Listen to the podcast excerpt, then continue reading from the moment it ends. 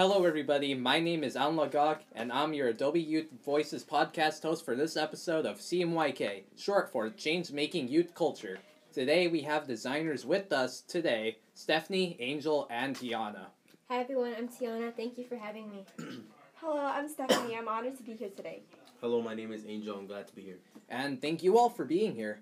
I understand that you all have been concerned about the amount of homelessness in our society. My listeners would love to know why homelessness is such a big problem today.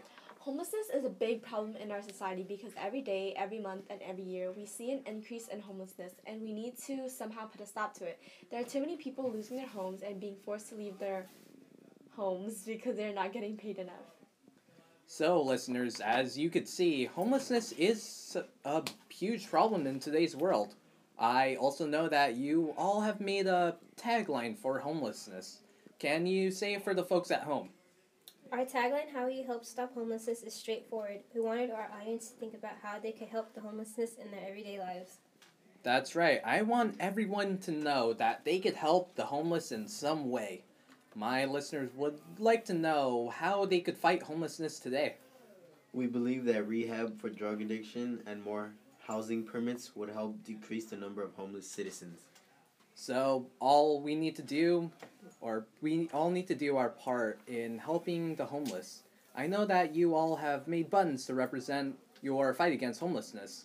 Can you all describe your designs and how it shows your concern towards homelessness? My image on my button represents a safe, clean place to live that all people deserve to have. I used a line tool and a rectangle tool to make, make my shapes to show creative confidence.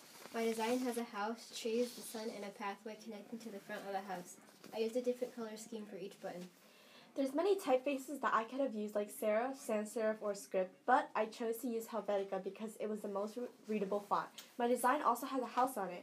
I used repetition on the top and the bottom of my design.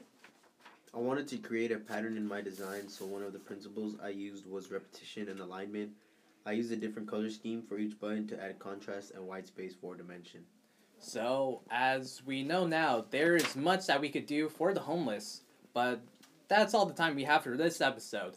Thanks for listening to CMYK. Remember, CMYK stands for Change Making Youth Culture. This has been a podcast of Adobe Youth Voices. Follow us on Twitter and Instagram, AYV with us, and hashtag CMYK. Bye bye!